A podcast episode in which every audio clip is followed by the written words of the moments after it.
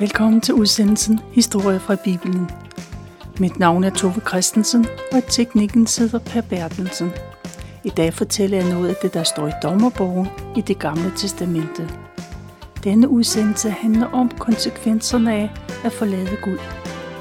Som sagt, så skal vi høre fra dommerbogen, og den indeholder beretninger fra israeliternes første tid i Kanaan, eller Israel, som landet kom til at hedde. Dommerbogen blev sandsynligvis ikke skrevet i kronologisk rækkefølge, men, men den er skrevet for at give et indtryk af, at israelitterne led længere og længere væk fra Guds lov. Da israelitterne bosatte sig i Kanaan, var det ikke en overordnet, en overordnet ledelse. Men hver eneste af de 12 stamme, de stod til ansvar over for Gud. Grundlæggende skulle de følge de ti bud og alle de andre regler, der stod i Moseloven. Det var Gud selv, der var israeliternes konge og rådgiver. Hvis man var i tvivl om noget, så skulle man gå til ypperste præsten, og præsten skulle spørge Gud til råds. Men i praksis var den orden svær at få til at fungere, og så blev der udpeget en dommer. Det var ofte en militær person, for dommerne de var, havde til opgave at stå i spidsen for en samlet her. Dommerne øh, kunne også have andre opgaver, for eksempel at være rådgiver og dømme folk imellem. Der var sommetider flere dommer på samme tid, og som vi hører om, så var der også kvindelige dommere. Israeliternes tillid til Gud afhæng af, hvilken dommer der var i landet. Deres tro på Gud holdt kun så længe, at der var en dommer, der praktiserede Guds lov. Så længe dommerne og israelitterne stolede på Gud, så gik det godt for Israel. Så levede de i fred fra fjendtlige naboer, og der var trygt og roligt i landet. Men glemte israelitterne Gud, og så begyndte de at øh, dyrke afguder. Og så sendte Gud fjendtlige naboer, de kom og besatte deres land. Og når israelitterne de var i knibe, så bad de til Gud. Og Gud fik medlidenhed med dem og hørte deres bønder. Og så blev fjenderne fordrevet igen. Gang på gang begyndte israelitterne at dyrke afguder, og gang på gang tilgav Gud dem og hjalp dem. I cirka 400 år var der dommere i Israel, og der var sikkert 17 dommere i alt. De 14 af dem er nævnt i dommerbogen, og 1. Samuels bog er der omtalt tre. Nogle af dommerne er bare nævnt med et navn, andre står der mere om. Det er et generelt billede af dommerbogen, og denne udsendelse handler om to af dommerne.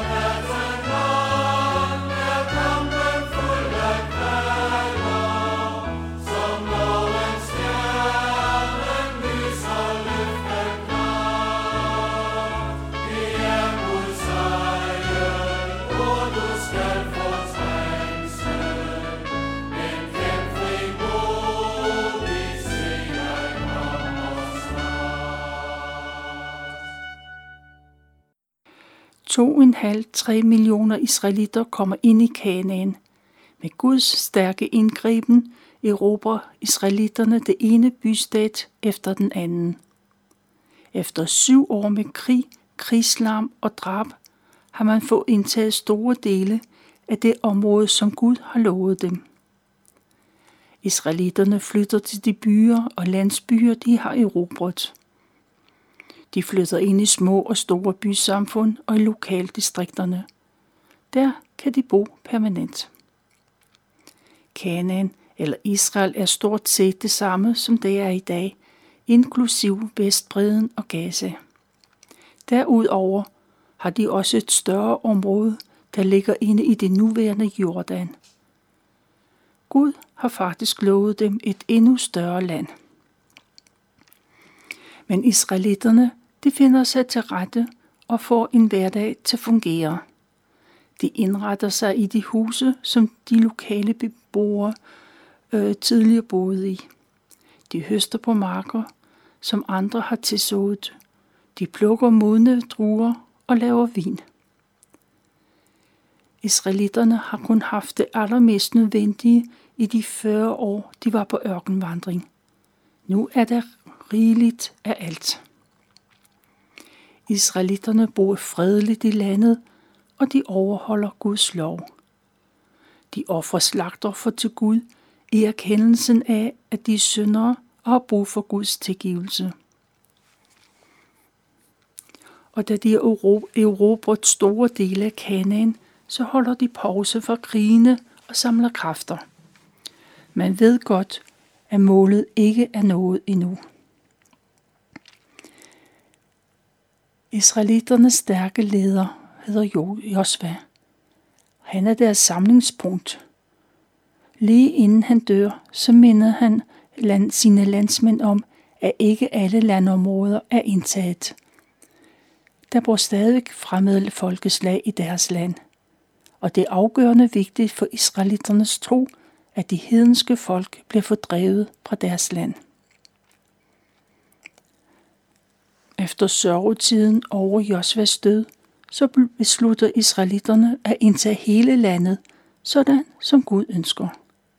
Det første de gør, det er at spørge Gud til råds. Hvordan skal det helt konkret gribe det an?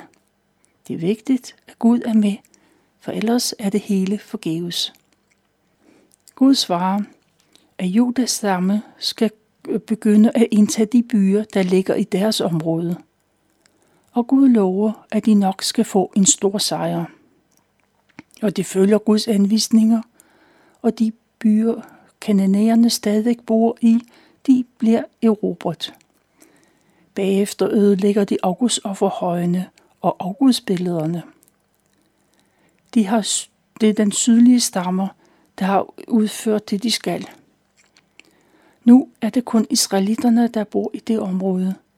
De har kæmpet, og Gud var med dem. De nordlige stammer begynder også at råbe deres del,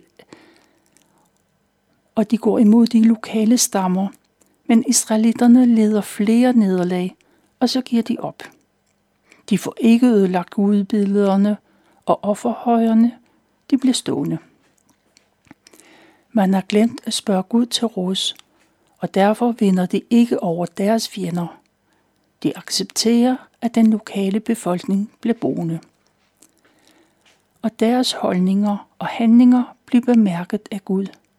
Og Gud beslutter, at fra nu af, så skal de forskellige folkeslag blive boende.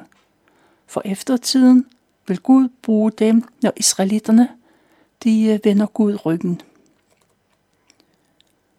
De nordlige øh, stammer de opgiver at bekæmpe auguststyrkelsen. I stedet for, så plejer de omgang med den. Israelitterne bliver venner med de indfødte, og deres børn gifter sig med hinanden. Man begynder også at dyrke de lokale afguder, i stedet for at tilbe Gud. Igen og igen siger Gud, at israelitterne skal holde sig til ham, men de vil ikke høre efter. De er, det er som at tale til døve øren. Så vil Gud tvinge israelitterne til igen at tæppe ham. Det gør han ved, at kongen af Moab og hans soldater får held til at besætte den israelitiske by Jericho. Indbyggerne får lov til at blive boende, men de er tvunget til at betale skat til besættelsesmagten. Hvert år afleverer man store summer til kongen i Moab, og han får også utallige får og geder. Efter 18 år på den måde, så taber israelitterne tålmodigheden. Og så beder de Gud om hjælp, og Gud hører deres bønder. Gud udpeger en dommer, der hedder Ehud. Han er venstrehåndet, og netop det særkende er en vigtig detalje. Som dommer er det Ehuds opgave at aflevere den årlige skat til kongen i Moab. Første gang dommeren skal til Moabs konge, så gør han sine forberedelser. Han får lavet en dobbeltægget dagat. Det stævvåben er 50 cm lang og er skarp i begge sider. Ehud spænder dakken fast i højre lår, lige under sit tøj. Nu er han klar, og sammen med sine følgesvende, så tager han til Moab med skattepengene, og de går op på kongens palads. Men før han kommer ind til kongen, så bliver han stoppet af sikkerhedsvagterne. De visiterer ham, men de finder ikke kniven, for de sidder, den sidder i den forkerte side, for Ehud er jo venstrehåndet. Normalt har man knive siddende i venstre side, så man hurtigt kan få fat i den med højre hånd. Derfor kommer Ihu gennem kontrollen og ind, i kong, ind til kongen. På tronen sidder der en meget fed mand, for han lever godt, blandt andet af israeliternes surt tjente penge. Det tager ikke lang tid at aflevere pengene, og snart står Ihu uden for paladset. Han og hans mænd kommer uden for byen. Der stopper han op og overtaler sine rejsefælder til at fortsætte. Selv vender Ehud om, og han går tilbage til paladset. Sådan har det været hans plan hele tiden. Han vil mødes med kongen en gang mere. For at få kongen i tale, så siger han til vagterne, at han har et hemmeligt budskab fra Gud. Og det skaber kontakt og vækker kongens nysgerrighed. Ehud bliver vist hen til kongen. Han sidder ikke længere på sin trone, men han er gået ind i et køligt værelse oppe på taget. Så snart Ehud træder ind af døren, så sender kongen alle tjenerne ud. Kongen er spændt på at høre den besked. Ehud går direkte hen til kongen og siger, at han har et budskab fra Gud. Kongen rejser sig, men i det samme så trækker Ehud sin dagget med venstre hånd, og han bruger kniven dybt ind i kongens mave. Kniven forsvinder helt i alt det fedt, og Ehud han lader kniven sidde, og så låser han døren indefra. Selv flygter han ud gennem toilettets affaldsskagt. Det er ikke nogen raf flugtvej, men han kommer uset ud af paladset og ud af byen. Efter et stykke tid, så vender kongens tjener tilbage, men de kommer til en låst dør. De tænker, at kongen nok er på toilettet, og så bliver de udenfor. De venter længe og lytter, men der kommer ingen lyde inden fra værelset.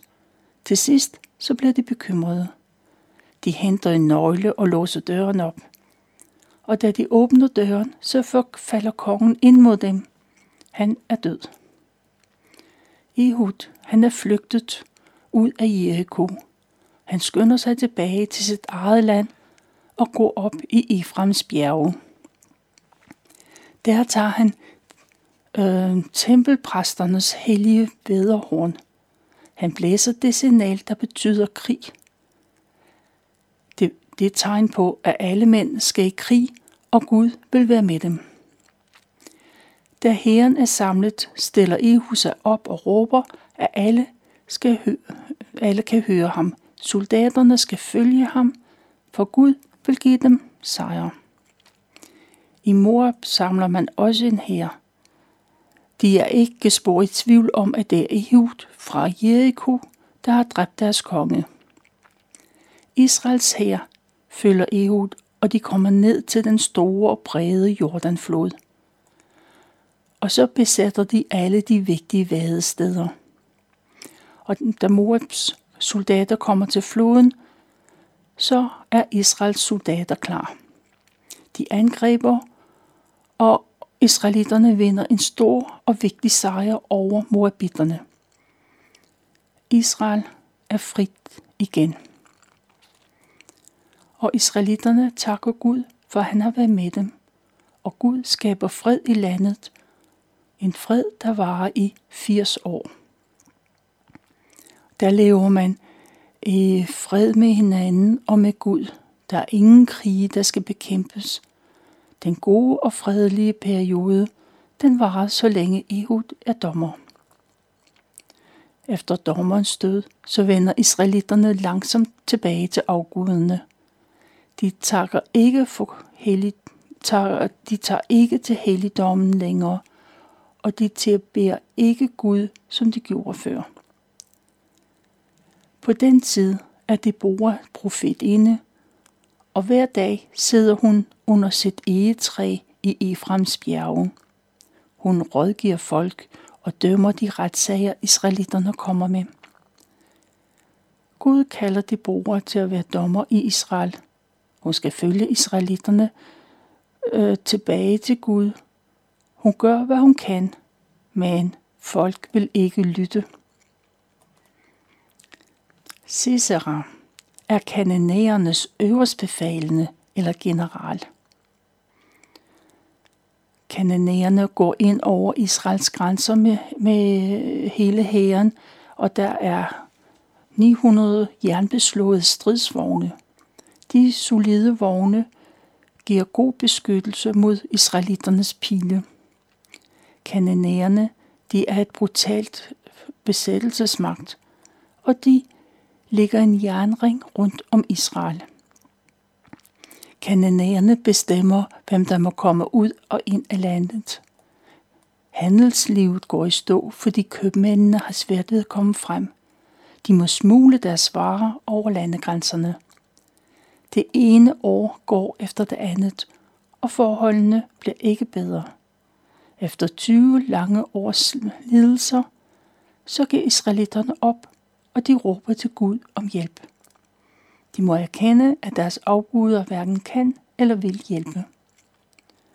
Og Gud hører israelitternes bøn, og han får medledenhed med dem. I alle de år har profet inden de bruger fortalt israelitterne om Gud. Hun har ofte forsøgt at overbevise dem om, at de skulle vende sig væk fra afguderne. Hun ved, at Gud både kan og vil hjælpe. Men israelitterne vil ikke bede om hjælp. Indtil nu har hendes arbejde været forgæves. Gud taler til Deborah og fortæller, at de skal blive fri for kanonærernes grusomheder. Og Deborah er klar over, hvad hun skal gøre, og så sender hun bud efter generalen, general Barak. Hun har brug for hans hjælp, for han skal føre an i en krig. Hun er en kvinde med mange talenter, men det er kun mænd, der er soldater.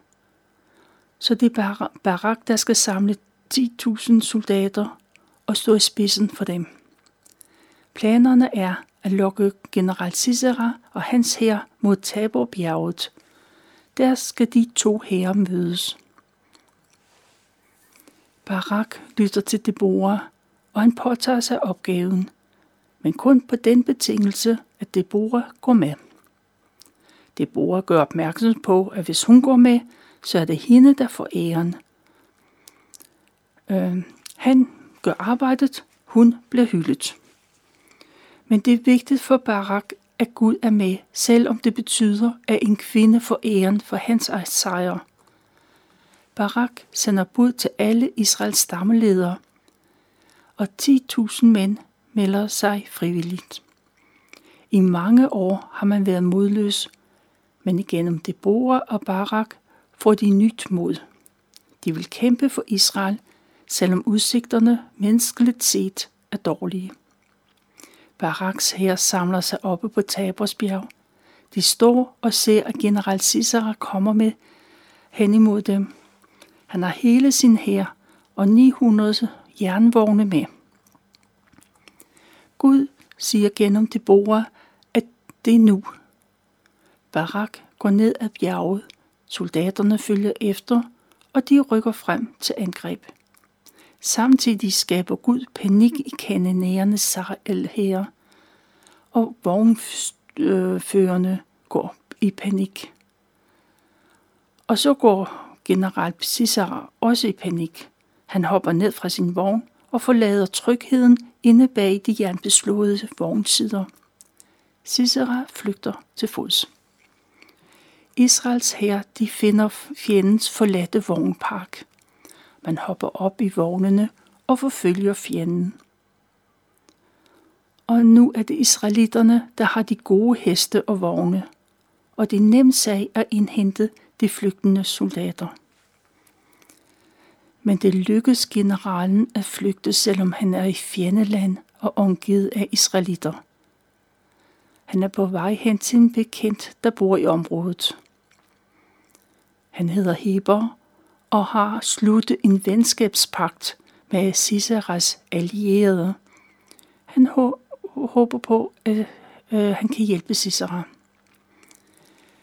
Herbar er venner med de lokale kanonærer, men han er også i slægt med israelitterne. Det er han igennem Moses' svigerfamilie. Både slægtskaber og venskabspakter er vigtige, og man er forpligtet for at hjælpe dem begge parter. General Cicera når frem til Herbers telte, men det viser sig, at han ikke er hjemme, men det er hans kone. Hun går Cicera i møde. Efter de indledende hilsner, så byder hun ham velkommen og siger, at han ikke skal være bange. Hendes telt er et godt skjulested. Cicera spørger, om man kan få noget at drikke, og om hun vil holde udkig. Hvis nogen spørger efter ham, så er han der ikke. Og så gemmer Sisera sig under et tæppe. Men konen holder ikke udkig. Hun henter derimod en spids teltpløk og en hammer. Så sniger hun sig hen til den sovende Sisera og står teltpløkken ned i tændingen på ham. Israels general Barak leder efter Sisera. Og han kommer også til Herbers teltplads. Der står konen og venter og tager imod. Hun byder ham velkommen. Der er noget, hun vil vise ham. Sammen går ind, de ind i teltet, og der ligger Sisera død med en teltplyg gennem hovedet. Og der slutter krigen, for herføren er død, og hans soldater er overvundet. Nu er Israel igen frit. Alle hylder Deborah, og hun synger en sejrsang. Hun lovpriser Gud, og hun fortæller, hvordan det gik til, at de vandt. Hun siger, at lederne fik mod, og soldaterne fulgte frivilligt med, da der blev blæst til kamp. Hele landet, rig som fattig, har grund til at synge med på sejrsangen. Alle skal synge Herrens pris. Specielt kvinden, der gjorde det af med general Cicera, skal have æren. Deborah forestiller sig, hvordan Ciceras mor må have det lige nu. Hun sidder, hun sidder sikkert i sit værelse og ser ud gennem vinduet. Hun kan ikke forstå, hvorfor det tager så lang tid, før hun hører stridsvognens larm. Hun venter på, at hendes søn vender sejrig hjem. Hendes veninder beroliger hende. Cicera har sikkert travlt. Han har travlt med at fordele krigsbyttet. Det bliver nok til en pige eller to til hver. Og Cicera har på krigsbytte med hjem. Der er prægtige klæder til sønnen og rige, rigelige gaver til hans mor. Sådan forestiller Deborah sig, at det er. lige før hun får budskabet om sønnens død.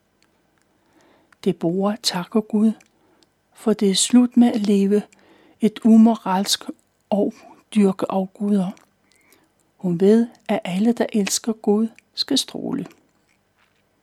I de næste 40 år er der fred i landet, det vil sige i resten af Deborahs levetid. Det er, hvad jeg har valgt at fortælle fra Dommerbogen, kapitel 3-5. Vi slutter udsendelsen med at lytte til sangen Til himlene rækker din miskundhed Gud –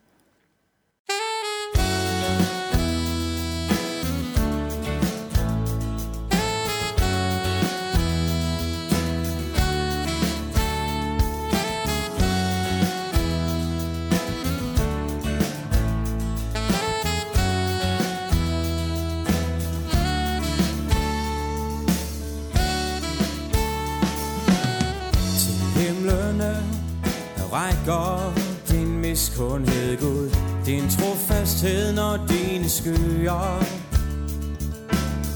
Din retfast hånd over bjergene ud, er strakt over dale og byer.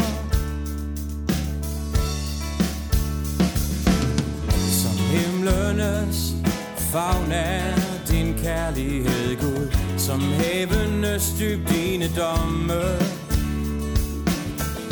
Frelsen fører du sjælene ud. Vil skabningen suk i hukomme For alle der søger dig Skal frydes og glædes over dig. Ja,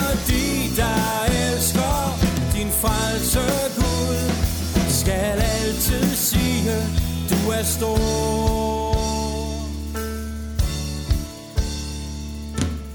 Hvor dyrebar er dog din miskundhed, Gud, hvor menneskebørnene bygger.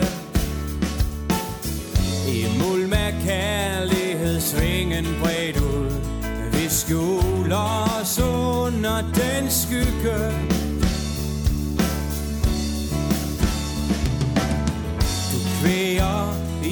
I den tørstende sjæl.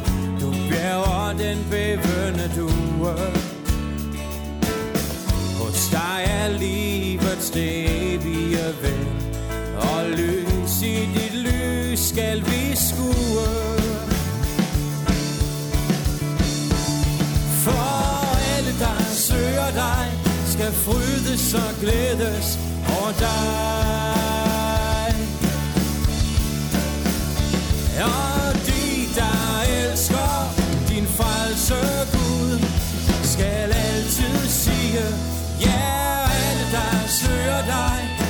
Ja, alle,